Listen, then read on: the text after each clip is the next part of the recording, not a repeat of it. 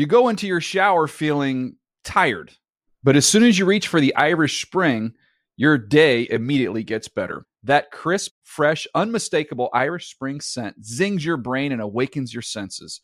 So when you finally emerge from the shower, 37 minutes later, because you pay the water bill so you can stay in there as long as you want, you're ready to take on the day and smell great doing it. Irish Spring Body Wash and Bar Soap. Fresh, green, Irish. Shop now at a store near you. I'm here today with uh, my subject. It's Michael Vick. Um, and uh, today we're going to learn how to tie a tie, right, Mike Vick? Absolutely. Today I learned how to tie a tie. I tried for the last five to six years and been very unsuccessful, and I'm getting frustrated. I actually watched you tie yours five minutes ago, and uh, you did it with, with ease.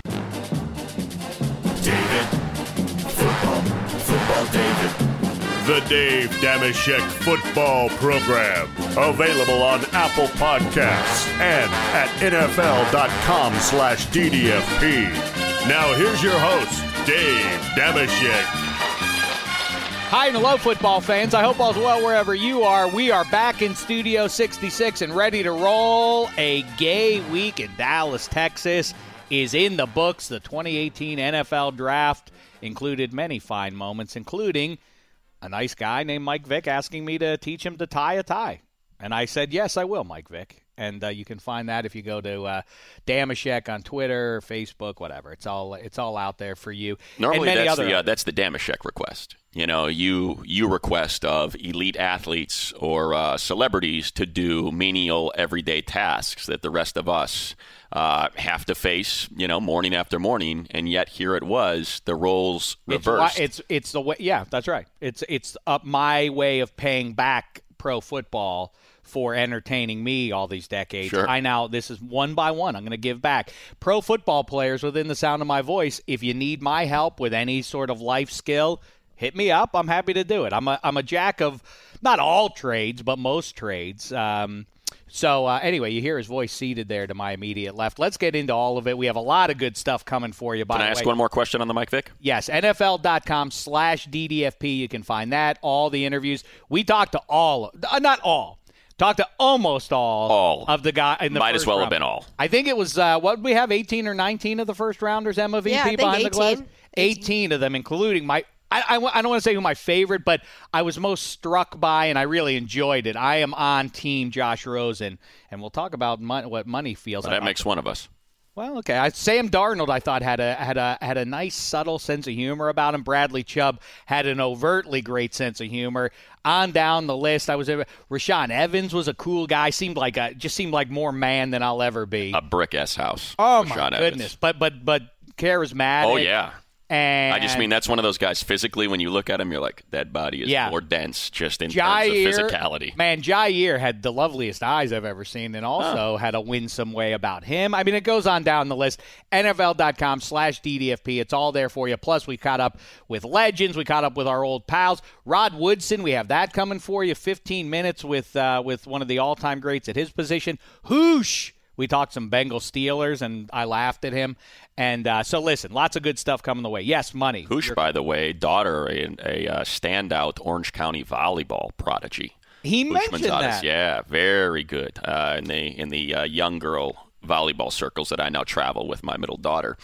Um, it's It's a- weird to just know that. Like It- it is. in And- the in the young girl volleyball that I travel. The uh, who else is in that circle, by the way? Willie McGinest. He'll never say it because he's so humble. His daughters are remarkable. Like Hmm. they are going to be Division One studs when they uh, make their way into college. But Mark I'm not Pryor, familiar with that name. Okay. Mark Pryor is in that circle of, Wow. uh, and Houshmandzadeh is in that circle. A whole lot of former athletes with daughters. Volleyball is the sport of choice, seemingly, for them. But uh, I do want to ask, what kind of knot did you tie for Mike Vick? Just Would you the share that with regular old, uh, the regular old. Not a full Windsor. No, I don't do any of that. It would have been. Believe me, watch watch the video. You'll see. It was. Was not the Merril Hoge. It's, no, uh, it was not the Hoge.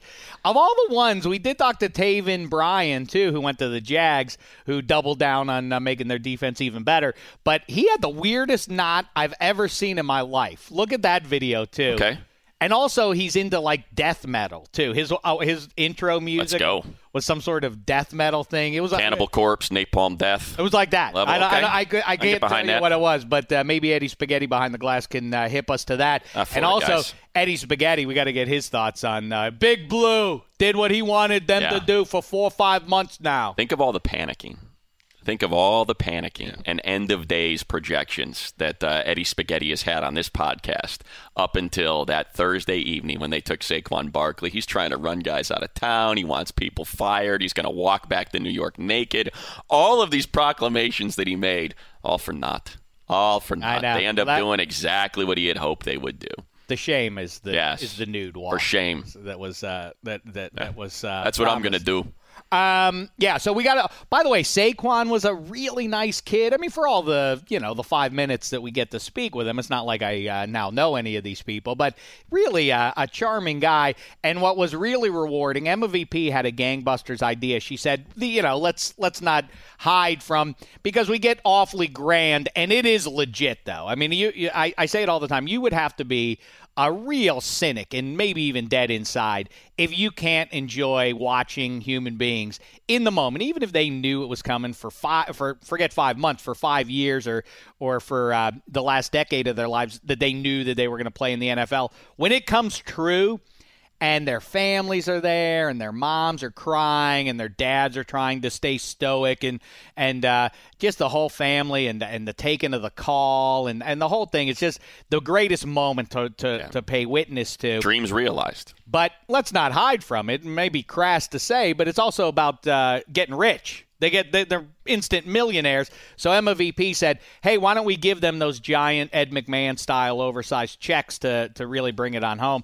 And they all loved it. They all re- they all were tickled by it, and three of them left with the checks. In fact, I was getting texts and uh, and tweets from people saying, "Hey, I just saw uh, Derwin James walking down the through Cowboy cardboard check. Stadium with a giant cardboard check, which is great. So anyway, yes, it was, uh, and we still have, like I say, we had a long sit down, like a half hour with uh, Carson Palmer. He was great. We talked to our pal uh, Tank Lawrence in a uh, in a Dallas steakhouse. Money, the food extraordinary. We missed you on, on Dallas does have some fantastic real food. good food. We went to. Uh, uh, Steakhouses, great Mexican in Dallas, as a matter of fact. we didn't get Mexican. Oh yeah, some good some good spots. You go to Little Mexico out there. I had brisket tacos out there, and they were Hey now. delicious. Yeah. Ooh. Yep. Little merging of the two, huh? We're Uh-huh. really good at both of these things. Oh yeah. Nick and Sam's though, that's where we had the steak, and I, I, I don't, you know, spoiler alert. I'm just going to say it out loud here and now, and you'll watch the video and uh, for visual evidence if if you need it. But uh, we go, we sit down in this steakhouse, and uh, um, This is you and Hank. me and Tank Lawrence. Oh, yeah. you and Tank. Okay.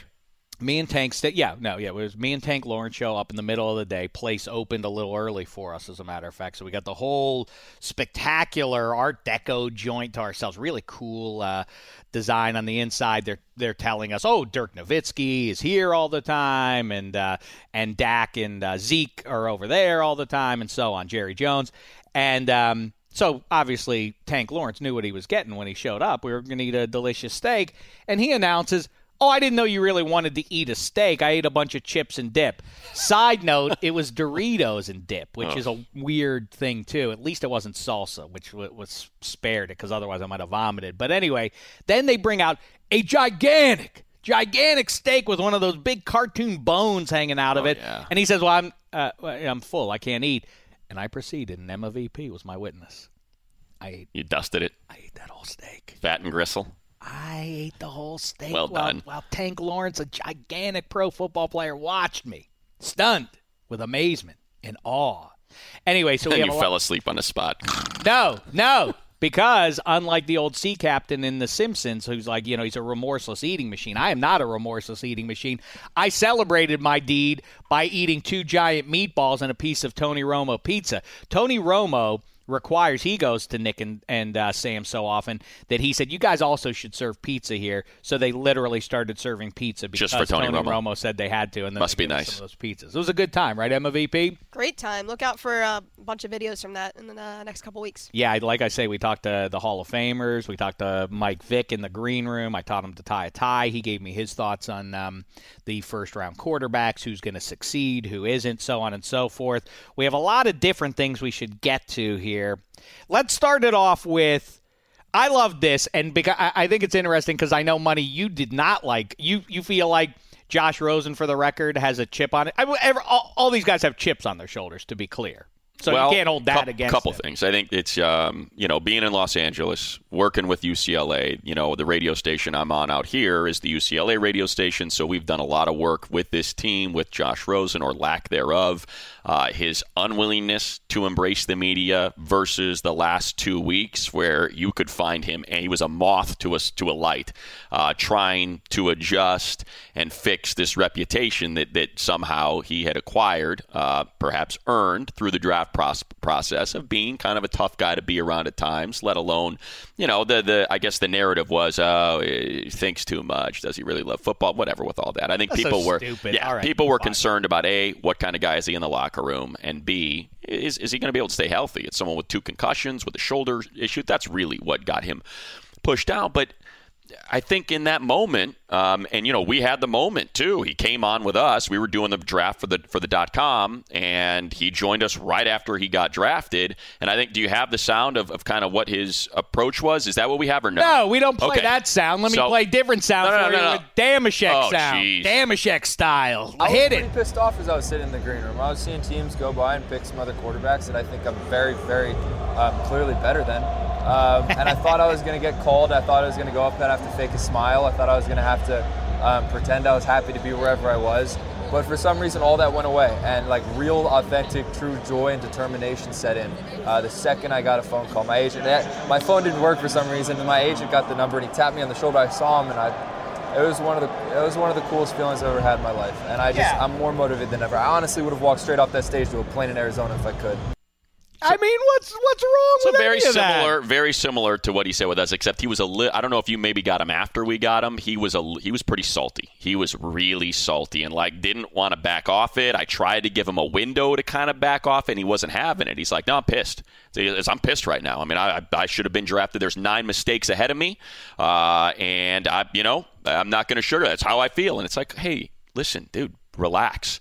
You are the 10th pick in the draft. You're uh, going to be a starting quarterback. You're going to a fantastic situation in Arizona, and all you care about is that somehow you were slighted. Listen, you're, but I you're, mean- you're a top 10 pick in the NFL draft, and this is all negative. How dare they appear- take those three guys ahead of me? How dare they make that mistake? But you didn't suddenly appear in sports media on the first night of the 2018 draft money. Every single one of these guys has a big chip on their shoulder. We've talked to ev- from from I- I'll say it for the millionth time. Maurice Jones-Drew, 15 what is it? 13, 14 Still years later is still mad he was a second round pick. Reggie Bush was the second overall pick is still mad that he was the second overall pick, not the first. This is what the this is what pro athletes do. They find something to get angry about and use it as fuel. Why would Josh Rosen be held to some different standard than that I thought it came off bratty.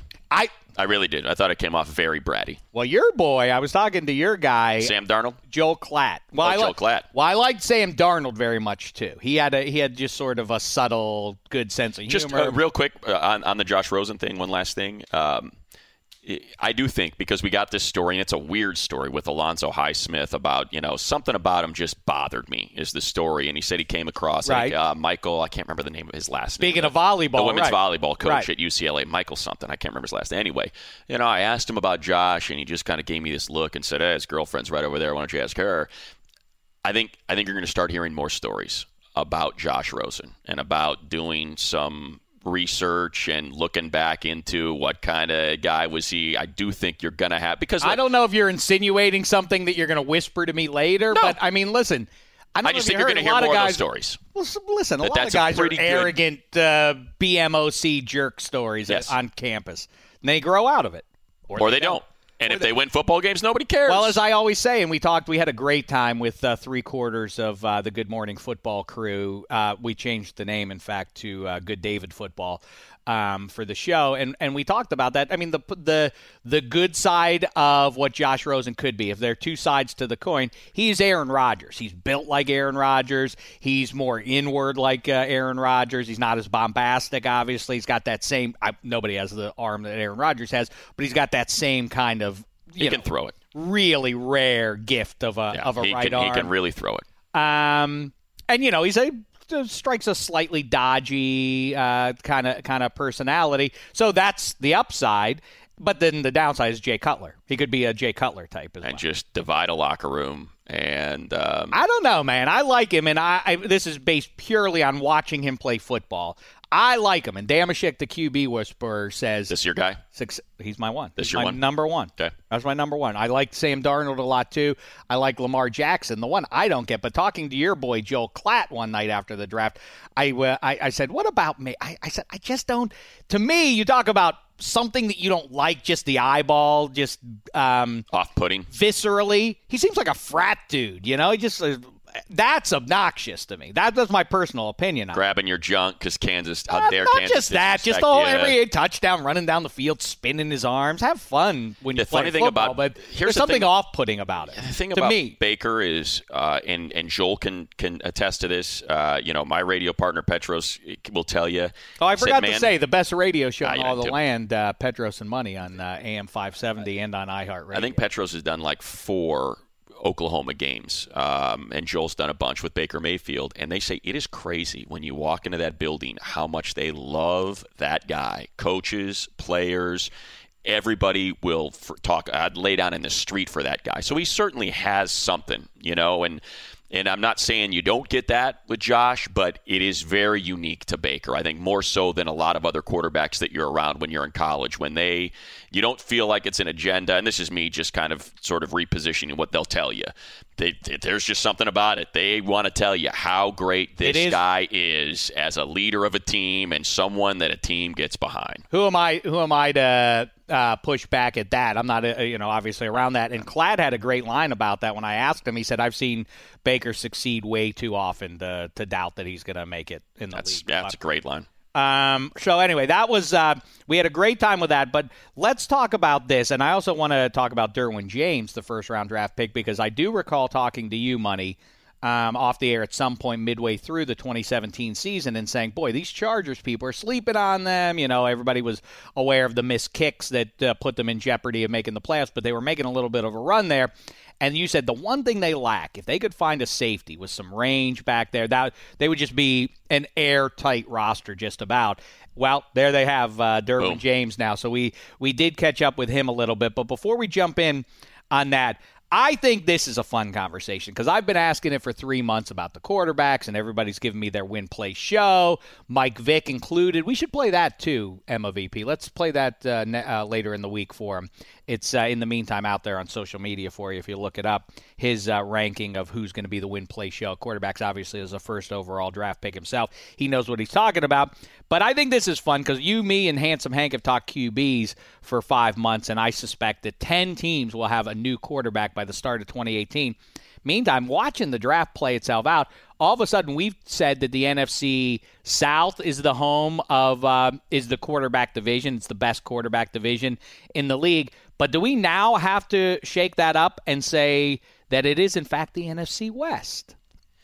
Jared Goff, Rosen Russell Wilson, uh, Jimmy Garoppolo, and yeah, if Josh Rosen pans out, it will be because all those guys are, are under 28. and you're talking about likely the half decade of dominance if they're all as great as. I mean, obviously Russell Wilson's already great. He's a Super Bowl champ, two-time participant. Uh, we all believe in Jimmy Garoppolo. Jared Goff uh, certainly took a big str- step last year. Um, yeah, I mean it'll be up to Rosen, no question. If Rosen is good, as young as they all are, uh, that would be the quarterback division. and then and and then I guess the other one is uh, if Trubisky pans out up in Chicago. Yeah, Cousins, Rodgers, Stafford, Trubisky, certainly. And by the way, emerging from the uh, from the draft, I sort uh, talking to a few people, including uh, our pal Maurice. He obviously is riding high on his Jaguars, but also pointed out that the that the Vikings have perhaps the best top to bottom roster in the NFL at this point. It's hard to argue just because they didn't lose anything on defense. You know, those guys that now this is going to be the year. This is kind of their one, which is why the Kirk Cousins deal makes so much sense because I think two guys are going to be up on that defensive side of the ball. They can't pay blow. They can't pay both of them. They might not be able to pay either of them without doing some roster movement. So yeah, I mean, I'd say top to bottom, you can tell with the Kirk Cousins thirty million bucks a year. They're like, look, whatever it is, this we have glass, to go get right. it right now. And glass, year. the glass half full thing is that uh, we, we it's almost like a red shirt. You saw Dalvin Cook arrive, and then Alvin uh, Kamara picked it up from there and uh, and uh, wins Rookie of the Year. But people kind of moved on when when Cook got hurt, well, that's too bad for the Vikes. Another uh, another bad injury that scuttles their chances, and then they move on and succeed even uh, more without him.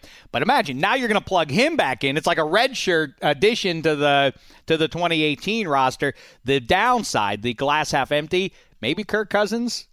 With that comes the expectation you cover up any flaw otherwise. We're paying you that kind of loot, Kirk Cousins. You better be the man now. You better rise up. You're not a piece of the puzzle now. You are the you are the key to what goes on here. Is he capable of rising up to do that? That's you know, what's this. What do they always say about Kirk? Right? He's a great quarterback if he is put in a system with a lot of weapons around him he got a lot of weapons around him. I mean, you know, with Stefon Diggs and Adam Thielen, you've got a great pass catching tight end in Kyle Rudolph. You mentioned Dalvin Cook and what he's able to do as a full service three down back, not to mention just a dominant defense that you don't need. You don't need to go out there and win games with 28 points. You just need to manage, distribute, don't screw up. And I think Kirk Cousins is, I mean, you know, he's the perfect guy for that, right? I mean, I think that kind of describes him perfectly. Not so, he's not Tom Brady, he's not Aaron Rodgers, but given the circumstance and surrounding roster, fantastic. You know, even though he is getting paid like he's got to do that, he doesn't have to. The one thing I think that people who aren't paying very close attention don't give Kirk uh, Cousins credit for is they, they sort of feel like he's a plucky underdog. He's got a, he's got an NFL arm. That's the one thing that he does have going for him. Whatever your uh, whatever else you want to doubt about him. Here's the thing that baffles me, money every single season in the 21st century, we hear the smarts, the guys who do this for a living, breaking down the drafts. They always have to provide the asterisk when a guy gets drafted. Hey, this is a, the, you. You were sitting out there with some of these draft experts um, over the last week, and whenever one of these quarterbacks is drafted, even in the first round, even first overall, it always it always comes with the caveat well, this is going to be a great situation for him to go into, and he can sit and learn at the knee of blank incumbent quarterback, and uh, he'll be ready for year two, or he'll be late, ready later in the season. We're not going to put a clock on that. Mike Mayock harumps at the idea that you would say you would declare in in late April. This guy's our starter on day one. But it always winds up that way. Why do we continue to abide by this nonsense that a quarterback is going to sit on the bench and learn like it's 1984? Well, I, the funny thing is, is it, it actually goes a step further. It's not week one. You know, it, it's always week two or week four, but they still, even the coaches play that game and they wheel out Mike Glennon, and you got to wait your two weeks, you know, before Trubisky, three weeks. Same thing with Deshaun Watson. Tom Savage, you have to, why do you have to start Tom Savage? But that's what they did. And you know they're going to do it. They're going to start Tyrod in Cleveland. They're going to start Sam Bradford in Arizona. They're going to start Josh McCown in New York. And, and I you think, think, all of those are true. I do. I do not, and I think you are beholden to something that is a mirage from the 20th But it's century. what we always see. We don't always see it. What, what are you talking do, about? Matt Ryan started day one. I think what they do is, I think GMs and coaches and organizations float that in late April, early May because it provi- because it, it then puts undue pressure that that the kid doesn't need through the summer months. That you're the man, and he has to start living up to that immediately. I mean, you gave me I Matt Ryan. That's, I think mid August. That's 15 years old. Jared Goff didn't start day one. Carson Wentz did not start day one. You know what I mean? These guys, they they do it. I'm not saying it's right. I'm just saying for whatever reason, and and I think a lot of it Jameis is, did. They're Mariota not. did. Yes, they did. They what I think they try to do is to some degree guard for failure. You know, you don't the idea of okay, we've lost two That's games. right. If you anoint the kid, now we'll put you in, and you're, you know, oh, now it's a re- we don't need to win games. He's just out there trying to learn. We're now zero oh and three or one and five, and now you can get out there, Jared Goff, and uh, and it's not as bad of a deal. Even though, I mean, you want to talk about predicting the end of times for a franchise when Jared Goff got out there. I mean, it was it truly was one of the worst quarterbacking performances we've ever seen over an extended period of time in the history of the league. What he It is did a for good- Jeff Fisher at the back end of that season. or what Jeff Fisher did to him. That's a good point. What Jeff Fisher and uh, who was it that was his offensive Boras did to him. Yeah. Well, I also we saw Vince Young in the uh, green room one night, and really wanted to ask him legitimately, and we just couldn't catch him. I wanted to say, given what we've now seen from uh, Jeff Fisher, and then moving on to a different coach, do you resent Jeff Fisher at all? Do you feel? Do you blame him for uh, maybe holding you back a little bit? Would things have gone better and uh, differently for you? All right, go ahead, tell me then. Baker Mayfield, you think it's it's McCown? uh, you mean for for Baker, it'll be Tyrod. Yeah, I do think Tyrod. I mean, Ba- I'm sorry. Yeah, yeah. You think for Baker? I think Tyrod starts um, because you know what? Look at their schedule. They start Pittsburgh, then they go to New Orleans. So you got two pretty damn tough games to start the season. If you start 0 2, then you get the Jets, the Raiders. It gets a little bit easier What's the after premise that. that the Browns are making a playoff run in 2018? No, but I just think that's the way they do it. You put, I mean, you put Baker out there against the Steelers in Cleveland, week one. Here's our guy, and he gets absolutely wrecked.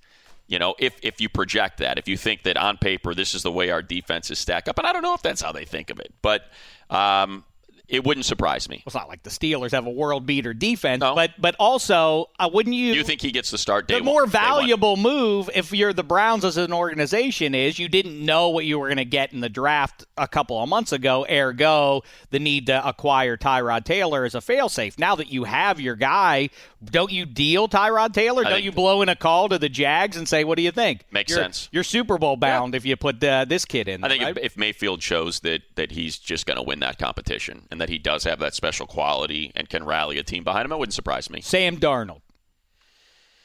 Eesh. Why wouldn't you play him? What are the again? What are the Jets? What do the Jets have to lose?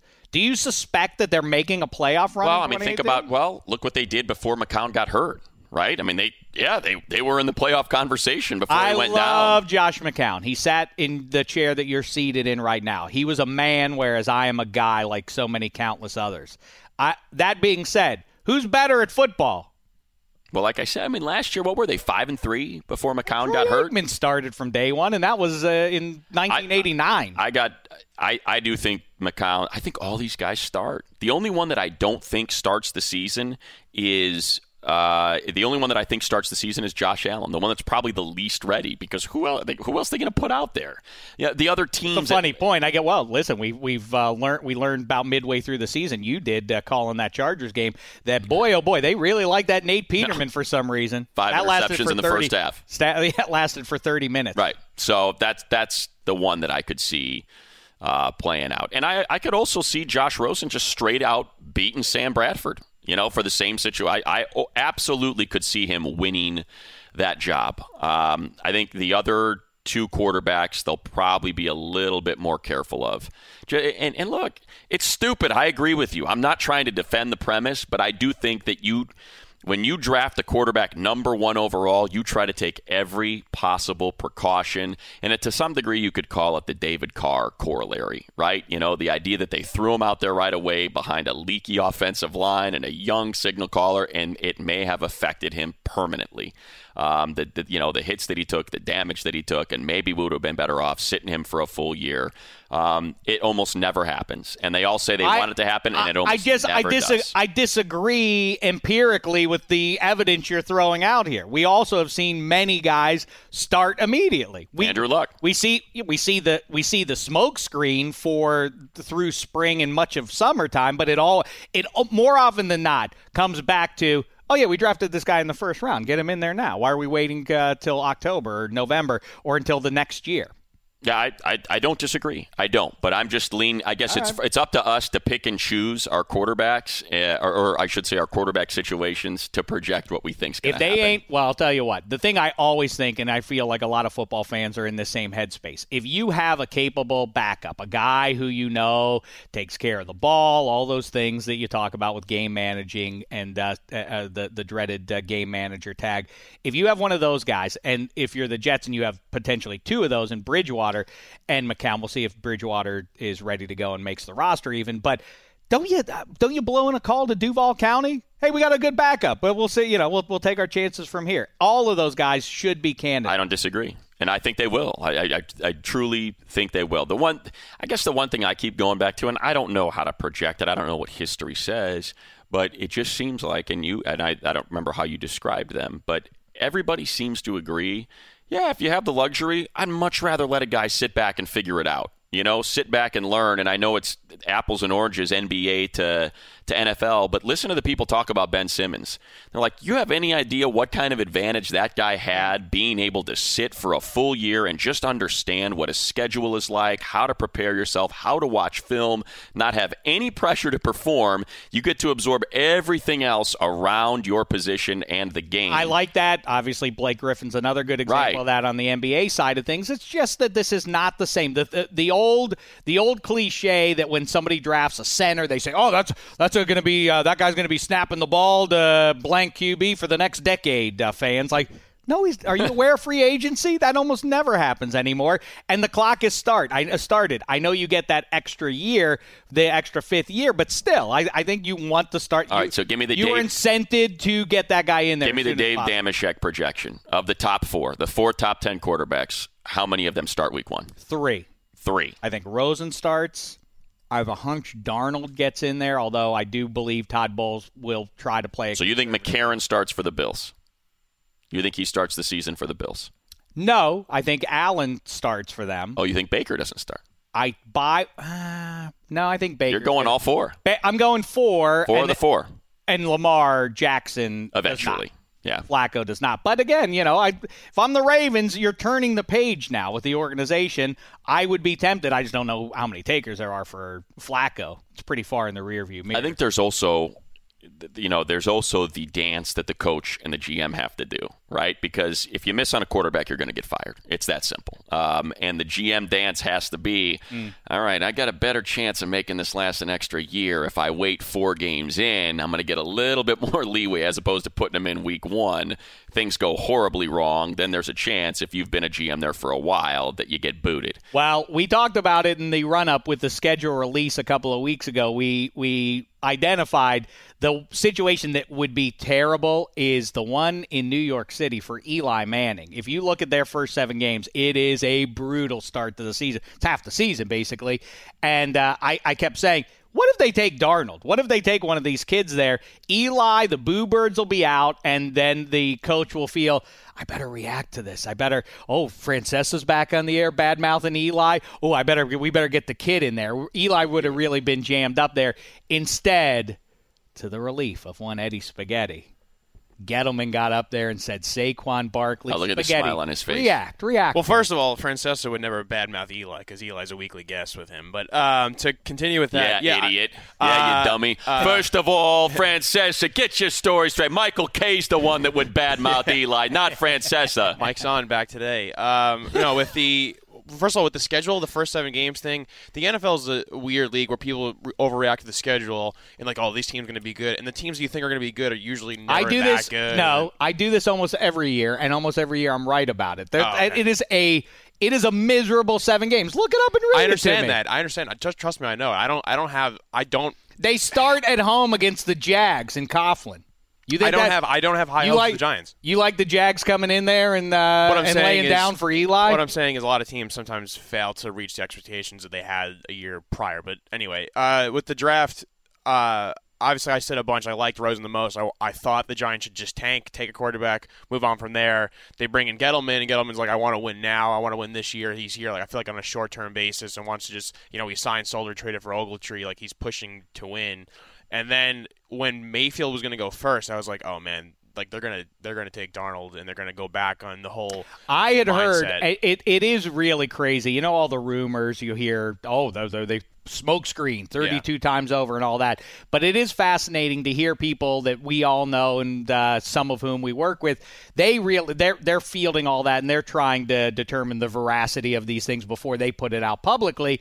And uh, there were people who who I was talking to on draft day 2 hours before the draft who really bought that the Giants ownership was going to tell Gettleman if Darnold is there, if it really breaks the way it's supposed to with Mayfield at 1, you we're overriding and you must take Darnold. I was Yeah. ready to see your heart. No, I. I'm not. I was not shocked by that because I, I got in the mindset of like, okay, they're not going to tank. We're going to try to win now, and I prepared for that. And then they're going to go back on their word and take Darnold. And I was like, well, now we're going to back to, to to stinking again. But they took Barkley. I mean, I think Gettleman spent 30 seconds to hand in the card on the Barkley pick, and then he spent another 30 seconds at most on the Will Hernandez pick. And that's where it really Uh, broke in their favor. to the fact him. that somehow Will Hernandez slipped, and now you're going to have a, a dominant. Well, most Yeah. people did. Yeah. You know, I think it's just one of those when you take five quarterbacks in the first round. A lot of Sure. players, and that that happened throughout the. I mean, that's how Bradley Chubb got to the Denver Broncos. You know, you get all these quarterbacks that go. So that I think is certainly going to help them out. They- By the way, by the way, what that was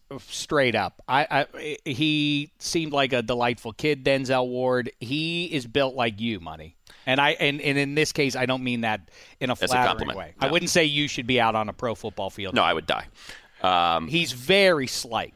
he he's five ten. He's about 180 pounds, but damn, can he cover? I know, I mean, but Brad, but I mean, can he Brad, cover? I, I just, I, the, given again, the most recent evidence we have in pro football is get that pass rush going and good things will happen. The Eagles were suspect on the back end. If you, if you go Chubb along with uh, Garrett, yikes. And then you're, you're rotating in Ogbah. I mean, and that's kind. I, I get what Gregg Williams was saying, and that is that hey, you guys are undervaluing Manny Ogbah. When when I've got him on one side, and you've got to either double him and go single on Myles Garrett, or you let Manny go single. I believe we'll get there, and and that's just the way that Gregg Williams runs defense. If he feels like he has a dominant cover, then you know cover corner, and that's what he wanted in Denzel Ward. I Do I agree with it? No, I would have absolutely hate, taken That's Bradley why Chubb. I hate when a, a, a coordinator. So the premise is that a, the current coordinator felt this was a good fit for his defense. How long is Gregg Williams going to be in Cleveland? You know, I mean, the, Six the idea the idea that we should draft somebody because Gregg Williams wants him is is a little bit of a reach in my book. Um, but you like so Saquon, you like this, even though based on what money, well, uh, you know, Nick Chubb falls, you could add him at the top of two. No, I, I no, I think Barkley's a generational running back. I think it helps out Eli so much to have a running game for the first time, probably a real threat since like the Super Bowl team in 2011. Uh, and the left side of the line now with Solder and Will Hernandez is going to be great. Um, I, I mean, if I know there's rumors of Dez Bryant, that would help out a lot of things too. I don't think they're going to do that though, but just to give, just to help Eli out, because I think with a full team, a healthy O line, an actual running game, he's not as bad as most make out to be. I don't think he's going to throw 35 plus touchdowns, but I think the team could Well, I mean, potentially if, uh, you for know a wild what? card. If Odell's healthy and Saquon does make the Shepard, splash Engram, and all there's, that stuff, there's a lot of guys there. I mean, Shepard's wildly underrated too. Yeah, no, no, he really is. Him in the slot, Engram, who's very a tough cover. I mean, it'll come down to that offensive line and whether or not Solder's, you know, still going to be able to dominate dominate at his advanced age, which I think he will. I mean, uh, nothing should lead you to believe he's not going to for the next couple of years at least. Uh, the one I heard a real interesting. I think I, I want to give credit where it's due. I can't remember who I read. It might have been Barnwell who wrote it, but it was an interesting perspective on why Saquon was absolutely the wrong choice. And it goes back to kind of what the Rams were able to do this year in free agency because they're getting a discount on a position that is typically paid north of $20 million to have a dominant quarterback. Well, because Jared Goff is making 8 million bucks, you can go out and pay Talib and Peters and Lamarcus Joyner and all of these players and Ndamukong Suh because your quarterback's at a discount. The problem taking Saquon second is that he makes nine million bucks a year. He's the highest paid. If they pick up the five fifth year option, he will be the highest paid running back at his position. And you don't enjoy the benefits of getting a discount that you do at a pass rusher, Bradley Chubb, at a quarterback, Sam Darnold, for those five years that you have that player under rookie control. I, I will say that we were on that at the time. You can go dig up the uh, DDF piece. In fact, you really should, just for pleasure's sake. From five years ago, when, at the height of when the two best teams in the NFL, with the possible exceptions of the Broncos and Patriots, were the Seahawks and 49ers in that same division, we were pointing at that continually, saying the reason that those rosters are so deep is because they have those uh, those high end on rookie QBs deals. on rookie deals. It does warp things. Peyton and Brady at the time were forced to carry their roster and cover up all those blemishes where those uh, Right. rookie deal QBs were So not. the Giants either a need to develop and hope that Davis Webb or Kyle Lauletta are in fact the rookie or, or the quarterback of the future, so they can do that, or you know, it's just a big swing. It's a big swing for two years. And hey, we, we believe we're good enough to win a Super Bowl, so we'll take this big swing and figure it all out later. Let's get one more Super Bowl out of Eli yeah, Manning. that's what they're doing, and I, I'm not still sure. I'm certain about that being the best plan, but I, I think they really. Like Gettleman says that Barkley was his highest ranked prospect since Peyton Manning, so I think they really trust him. I think he's going to be great. I also would argue that a combo of Barkley in the first and Will Hernandez in the second is probably better than like Chubb and maybe like Guice or Nick Chubb. Or like if you if you did it that way. Well, I'm just saying quarterback instead. If it would have, if they would have decided to take Oh, that I agree. quarterback, No, I, and I agree. still then I, I probably, I, if I was the head of the team, I would have taken Yeah. a quarterback and just said this year 2018's a wash. Like do it, whatever's. Well, what's interesting too is for the first year that I can remember, at least in like the last uh, four or five years, at least we finally are not already. Now that this is over and all these kids are drafted, or like in the week before all these guys are about to get drafted, somebody says, "Well, you know, they don't have to reach for a QB this year because next year that's the bounty of QBs coming out of school. Not next year. There's nobody." There is some hindsight, I know that- though. There, there is some. I don't know if you've noticed, but it seems like we're starting to get more and more of these general managers saying, "Hey, man, mark my words. Everybody's celebrating this quarterback class eh, because they had it, eh, because it was volume. Right. These guys are not that good in terms of the grades, the specific grades that we put on these guys. It is not. Would you that rather have of- Would you rather have Jimmy Garoppolo than any of these guys? Yes. you would. Huh? Absolutely. That guy is he's going to be fantastic. There's just no deni- I mean, you could see it when he came in in relief for Tom Brady before he got hurt, and then he comes into San Francisco, and I, I mean, it's crazy. Go back and watch those I games. I just How feel like- freaking good that guy I is. feel like Jim Mora Jr. and there are pieces now out there in the uh, in, on the internets that will support this.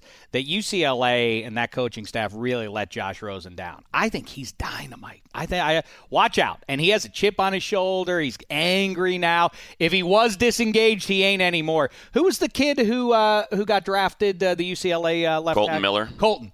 He had no incentive. Well, I guess he wants to be a good guy to a guy who he's been playing ball with. But he stopped, not on the air. We weren't uh, recording anything. He just said, uh, "I said, yeah, Rosen was just in here." He said he's a great guy. And by the way, let me just tell you something. I don't understand what all this stuff was about the last uh, few weeks about him. He's a great teammate. He is going to succeed in the NFL. And I said, "We're not recording." He said, "I know. I just want you to know that." yeah, look, most This of his idea that he's unpopular with his teammates, I think, from you know, anecdotally, does not seem to be true. We'll find out. I, I feel like Money wants to say something. Uh, no, I'm- say- I'm- I- Emma VP, he wants to say something, but he's shy. I think so. Emma VP, let's talk about something else quickly now, because I want to talk about this one of the steals of the draft, but I also want to talk about something that hurt me. I had a great time in Dallas, Texas, but uh, on our last night, last night in Texas, you know, we done job well done, patting each other on the back, parades, so on and so forth.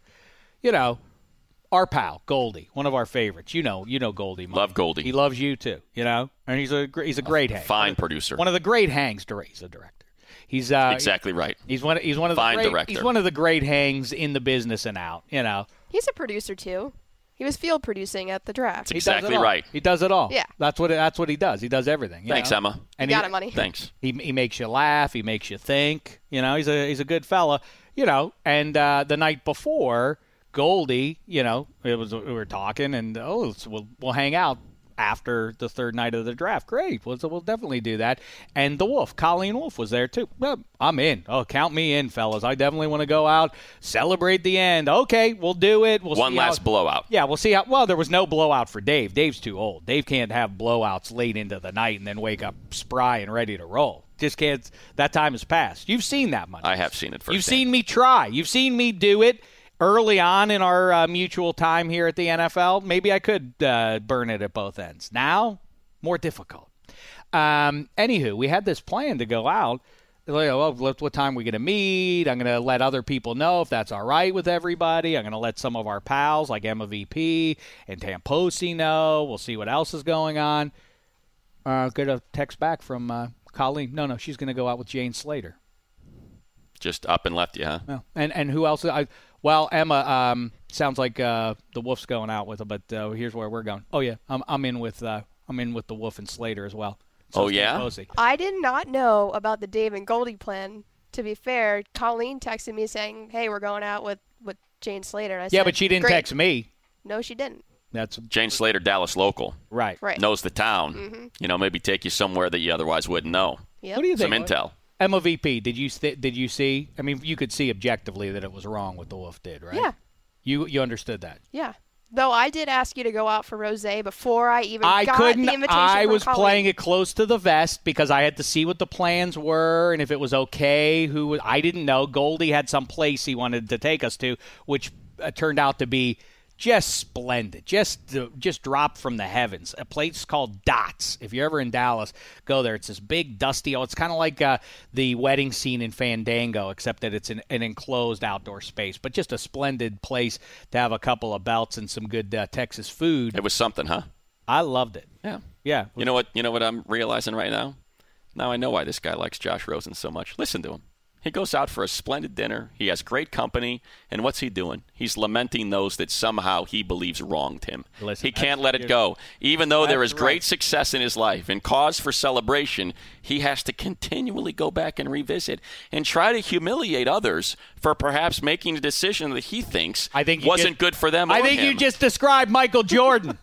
Michael Jeffrey Jordan lives his life the same way. Yeah, and guess what? He's got hoop earrings and smoked cigars on a on a bar in Tijuana. Next stop, the uh, the jewelry store for Dave getting double piercings. then that's fine by me. Emma VP, shame on you and shame on your hero, the Wolf. That was Wow. that was disgraceful. I don't think it's shame on me. Right? Seems like everybody you had think a good the time Wolf? that night. You think the Wolf was wrong? I mean, a little. If she did agree to go to, on this, have this plan with you, and then she, you know, didn't, then yeah, a little I think bit. this. I, I want. I, I think this does require further investigation because I'd like to hear the wolf side of things. Okay. I'd like to hear what Goldie felt about it, how it hurt. Like I think the wolf should hear what her actions, Ah. the reactions it causes in other people's hearts. You know. Mm-hmm. Maybe You you, agree? and Kent Brown can go to lunch and, and discuss your disappointments in your peer group. I know. Maybe That's- the two of you I- can now cry I- in your rosé now over I that. know. Now I I know. asked Dave to rosé. He straight up said no. I didn't say so no. I said I don't know. Let me see, because I had to go back No. and I had to vet. I don't want to be, uh, you know, uh, right. What's the thing? Uh, and checks that my, my uh, Your butt, your, whatever, writing that whole checks your butt can't cash. I couldn't do that until I checked with Goldie. I didn't know what this place was he was taking us. I, cou- I couldn't say like, oh, by the way, we have a bunch of extra people coming with us now. I wanted to make sure that was all right before I put sent the offer out. Is that a little wrong money? Yes. What he did to Oh, me. and money's Yeah. just trying to be Switzerland. Look, we're So all I had dumb. nothing to do. I got another offer in the Right. meantime. We're All all, right, that spinning plates. We're You all spinning plates. I was happy for Tamposi and for Emma VP. By the way, track down the broadcast. They had at least three great episodes of their uh, their hit uh, social media series. There, their fun little segments from the draft.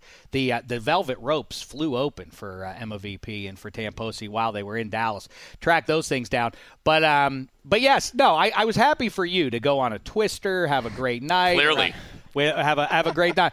But the wolf, you know, and and by the way, I don't know Jane Slater very well, but you know, you know, she could have hit me up on the Twitter as you well. just said you don't know her very well. well, she could have still extended the offer, like, hey, the wolf and I are hanging out. That's on the wolf. That's not on Jane. I think it all. Don't you with bring the wolf. Jane into this. That's on the wolf. Spaghetti, your thoughts? Well, if I was invited, you, you know, clearly I would have been with you, Dave. So I I know that Yeah. spaghetti. Well, I'm, well, I'm always way to around. play that hypothetical spaghetti. And- but you know what? Yeah, if It- I was to be ever invited to I'm, anything, I got your back. It matters that Spaghetti talks that talk. Instead, he was uh, stuck at home watching his uh, his New York Rangers in the playoffs.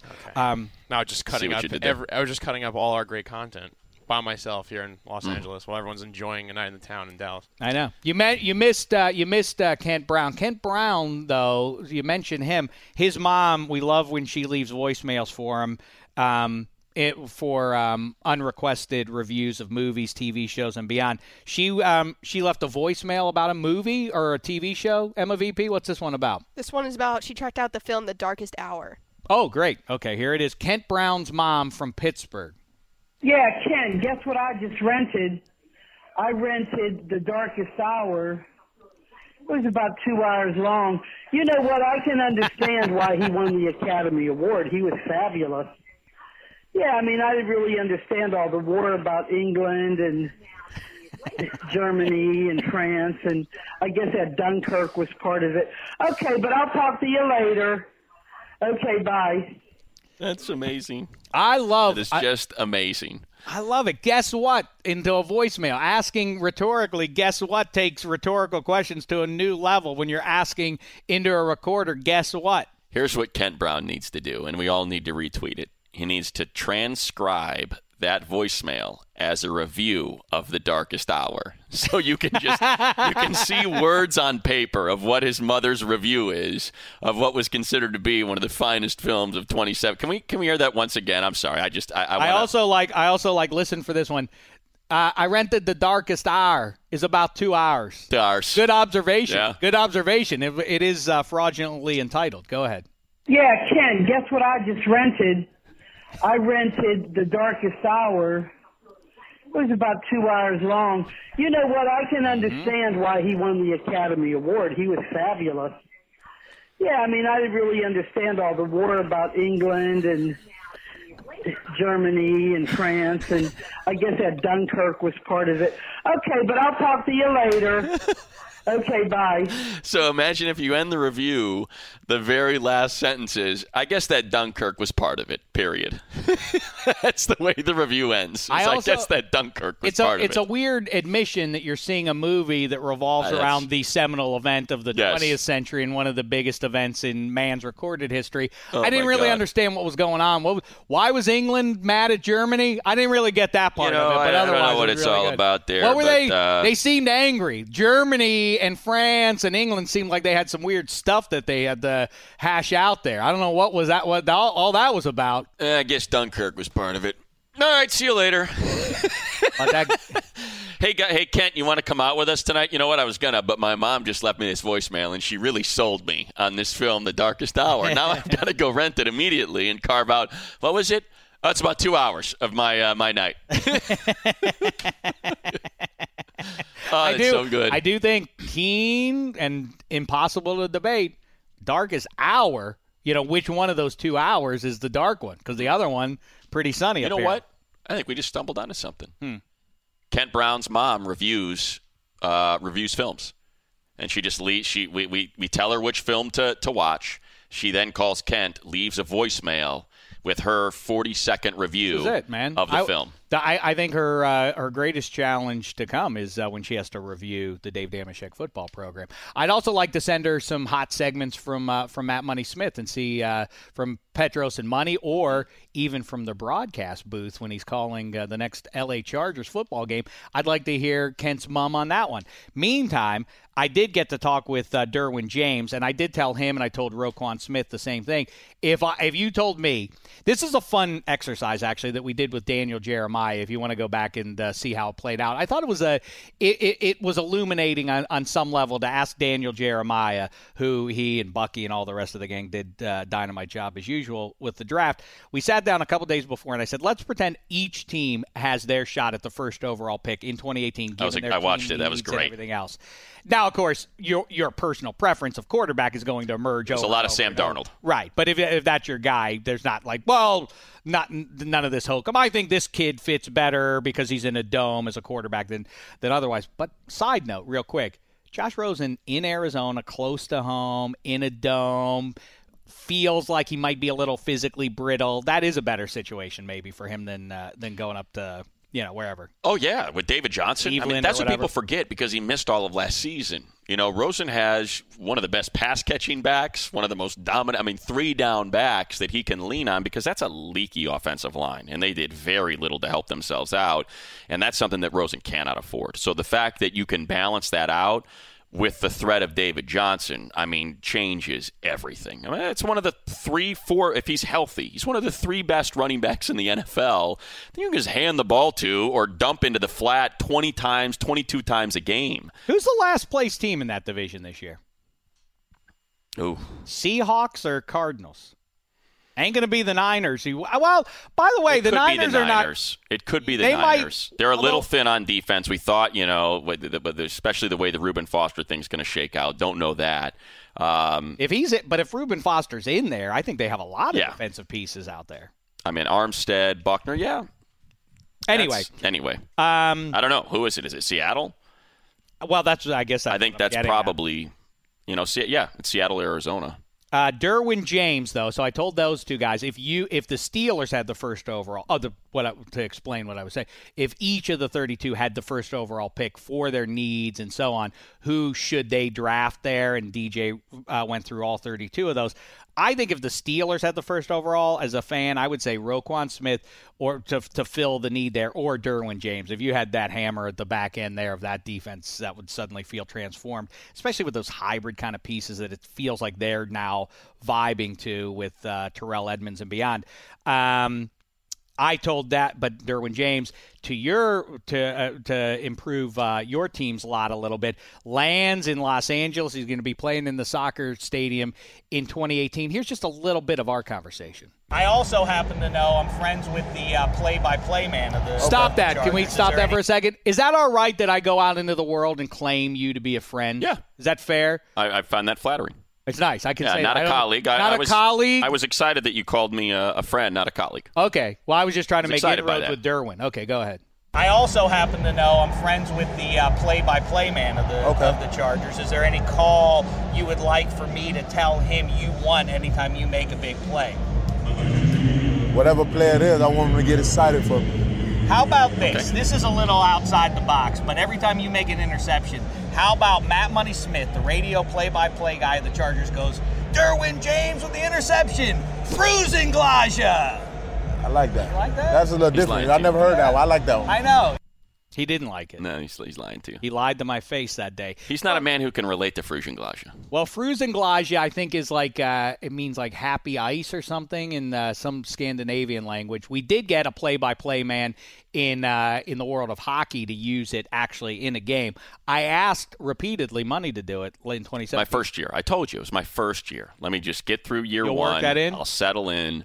Once I'm established, maybe land a long-term contract, then I'm coming with the Look, Glädjé. I mean, the play-by-play man for the Pittsburgh Penguins, Mike Lange. I mean, his his entire thing is is those kind of things. Sure. Now, you don't want it to feel phony. You don't want it to feel too cooked, but you know, in advance. But I, I- want you to get that cooked. Uh, your, I'm going to get it just right. I'm going to get it just right. We should get Emma VP. We can spitball here, but really, Derwin James, we should really, fair's fair, we should get him involved in this conversation, have a three way conversation. Really, I don't have to have any role in it whatsoever, but I like to have one anyway. Money, Derwin, Dave, we settle all hash. We figure out what money's call is going to be for You You want to make him happy. That's what you want to do. You know, you want to. He's a Seminole. He's Derwin. Th- I mean, Derwin. You know, I like alliteration. Um, so I think you know Derwin deflection that works. You know that works in there. Now James, nickname is Jimmy. He gets up on one of them receivers. Let's say let's say he's going up against Travis Kelce. He's guarding him one on one. Kelce's right there out wide. He gives him a little pop because he's a big dude. I mean, you saw Yes. this guy's 6'2", 220. He's a big guy. Let's say he pops him and then jumps the route. Interceptions. It's a Jimmy Jam. Oh, it's a Jimmy Jam. Boom to the house. How about that, huh? What's Jimmy Jam's uh, most famous produced song? I mean, I, I know it won't be popular, but I'm going to go something from Morris Day and the Time. I mean, let's uh, let's get a little something. Jungle Love. Jungle Love. That might be- We might. Oh, I mean, maybe oh, that's a little OEO. too. That's Actually, maybe stringing it out a little If too you much. start, no, Look how confused I- you know MVP what? and Eddie I think Spaghetti this- are right now. No, no, no. I think we. This is the leader in the clubhouse. Derwin James with the interception. Oh, we, oh, we, oh. People would say, "What is that about?" And then you have a whole story. I mean, there are a couple layers to it. It's going to take you a second, but it will add some intrigue to the broadcast. People Sure. say, "What's OEOEO?" What do you think, Emma VP? I think I'd like to know you. Uh, You're our head writer of this show. yeah, I don't. I don't think you should do that. No. Why not? But if he Oh, has to, wo- if he has 'cause to the- explain it afterwards, Oh, the wolf doesn't that- doesn't like it. Oh, let's get Jane Slater Yeah, on the line. We'll see what she thinks. Colleen and. Jane don't like it, so Unbelievable. I'm going to get invited to that dinner. You're an, being left behind. what an attack! Just a just an unsolicited attack. Um, you know what I will say about the Chargers? I think that they have a pretty good chance of winning that division by two plus. It's just so much unknown. You know, new head coach in Oakland. You better buy Jon Gruden. and new quarterbacks in Yeah, you better buy City Jon and- Gruden because that's you know you don't know with Mahomes. Maybe they transition and they're even better with uh, the live arm of Mahomes stepping in there in year two. But I mean, it's tough to deal with Tyreek Hill, Travis Kelce, and Kareem Hunt. That is a load to deal with. you left not- out you left out Sammy Watkins. Yeah, and Sa- that's right. And Sammy Watkins now, who's out there with a giant arm. Uh, for I, I think it works in the Chargers' favor that they get him week one.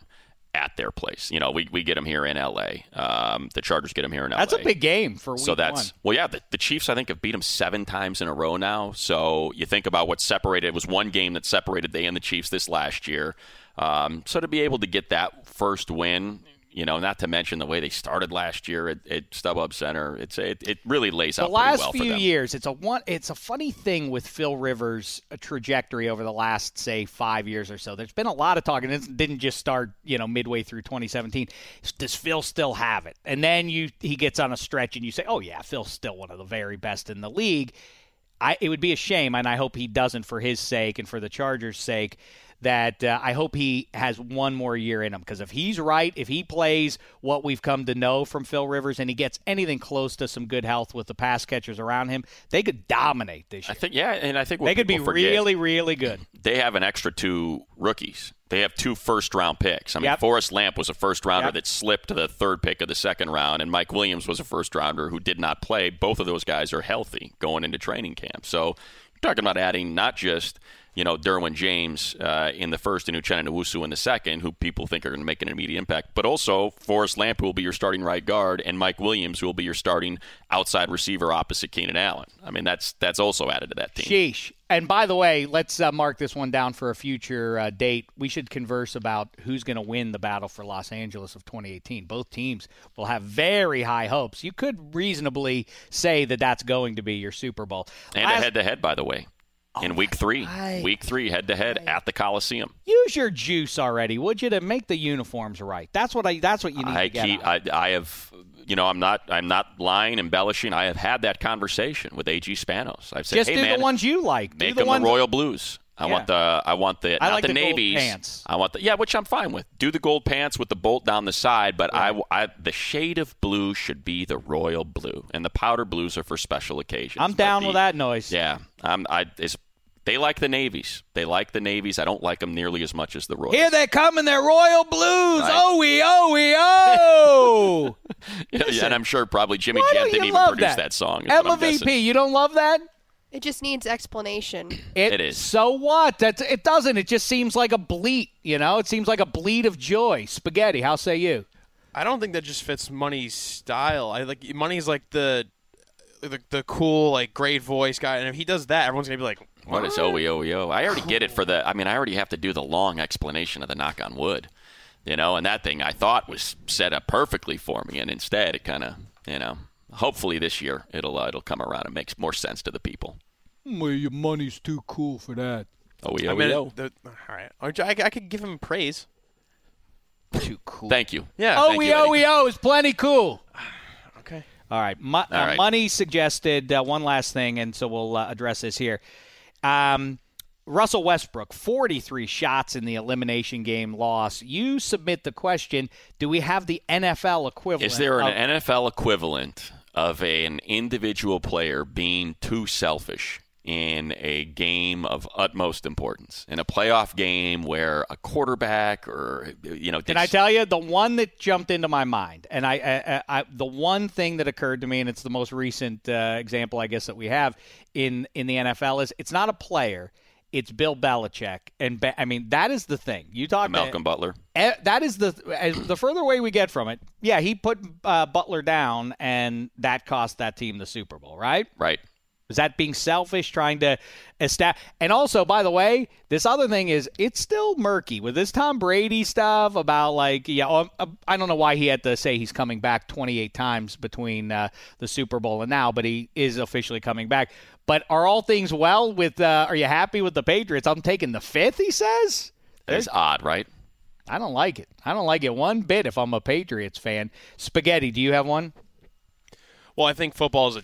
It's hard. A quarterback can't just be like, I'm going to toss it 70 times because he doesn't call the plays. And if he starts doing that himself, the coach will obviously step in. I think it has to be a move by a head coach. And the other, actually, the Belichick move that came to my mind was like that. Uh, him being cocky was that that Colts game where they went for it and they got stuffed on. Was it like Ah, the fourth, down? yeah. That was like one I thought of. Again, just back to hating Belichick. Mine was uh, was was in, and it's similar, I guess. It's not a player, but it's a play, and that's Pete Carroll not giving the ball to Marshawn Lynch because he wanted the the coronation of his guy Russell Wilson to get the MVP of the Super Bowl. You know, and and that we still don't have clarity on that. By the way, was it a Bevell call? Was it uh, who ordered the code red? You know, who was it? Pete Carroll that said, "Hey, run the pass here." You know, thinking I don't know, this Marshawn Lynch guy's been been all sideways on me now for a year. I'm going to get my guy Russell Wilson to be on that stage with that MVP trophy. That's a great one. But uh, as a player, maybe I'm misremembering this, and uh, you're closer to the Dodgers. I, I, there are examples throughout uh, my life in baseball with uh, starting pitchers demanding the ball on three days rest. I feel like Clayton Kershaw has injured the Dodgers' chances in big playoff series by demanding the ball. Right? Or when he stays on the hump to face Matt Yeah. Adams, what was that, three years ago now? For one extra, was that his call In to do St. that? Louis, eh, I mean, I think you know what it Pull is. yourself. I like your confidence, but also you now you've just caught John Smiley. This is a deep dive in 1991, I think it was, or was it 92? I I think it was 91 with the Pirates. Starting pitcher, Game Seven. Are you ready to go? Because you're, you're having some trouble with your arm there. You're a little injured there. Nope, no skip, skip uh, Leyland. I'm ready to go. I'm, I I need to take the hump. Gives up a three-run homer in the first inning to Brian Jordan. Um, after the game, what what was going on there? Yeah, my arm wasn't right. Yay, jerk! Why didn't you say that before the game? They have other pitchers that could have gone. And it's the fear of, can you believe this guy? He's got nothing. You got nothing inside. You Yeah, bow out. You true. tap out of a I mean, most important game of your life, and you're going to tap out. Pff, coward. Matt Harvey versus the Royals was a game five or game six in Shea, and he wanted to come back out, and then he gave up uh, runs there. That's a good one too. Money, uh, Golden State winning the crown. Yeah. Yep. Right. Spaghetti. Uh, yeah, I guess. Yep. Yeah, basketball's boring. Okay. Oh, the puck's getting. Basketball's boring. No, Just I- I wait till watched my it. Knicks hire Mark Jackson. Then you'll all be on notice. Pro ball don't matter till the Knicks matter again. No, I watch. It's just it's just terrible compared to, to NHL. Every series was one one for the first time since '91. It's just too fun to. Oh boy, yeah, the NHL playoffs are. Uh, Oh, they are something. I'm excited for. I, I I will say, unironically, now that the draft is in the books, I now I, as soon as it was over, I immediately I'm ready for football now. I'm kind of you know what the off season. Oh, yeah. my brain. I'm ready to start watching pro football again, college football too. All right, Matt Money Smith, always delightful. Thank you so much for uh, for the time, Derwin James. We'll get in touch with you. Lot more stuff to come. Like I say, NFL.com/slash DDFP. Keep your eye out for all the stuff. Just because the draft is through doesn't mean we're done turning around all the video conversations we had with some of the uh, some of the great guys in uh, pro football. Eddie Spaghetti's on cloud nine with Saquon, Emma VP's out in some high end bar in Dallas with Boy, the oh boy. And Slater, who Still knows holding what's on to it. on. I'm, I'm, I can't. You know what? I, I wish I could let it go, but you know what? It exceeded. You and. Rosen, kindred spirits. That's right. Play it again. And Michael Jordan. And all the greats. You know what? If you And follow sports, you know people like to carry a chip on their shoulder. Demarcus Lawrence likes to eat those eat those chips with some dip before, he goes to a fancy $100 steak. steakhouse. We'll have that for you. My conversation with Carson Palmer was great stuff. Until then, it's been a thin slice of heaven. You go into your shower feeling tired, but as soon as you reach for the Irish Spring, your day immediately gets better. That crisp, fresh, unmistakable Irish Spring scent zings your brain and awakens your senses. So when you finally emerge from the shower, 37 minutes later, because you pay the water bill so you can stay in there as long as you want, you're ready to take on the day and smell great doing it. Irish Spring Body Wash and Bar Soap. Fresh, green, Irish. Shop now at a store near you.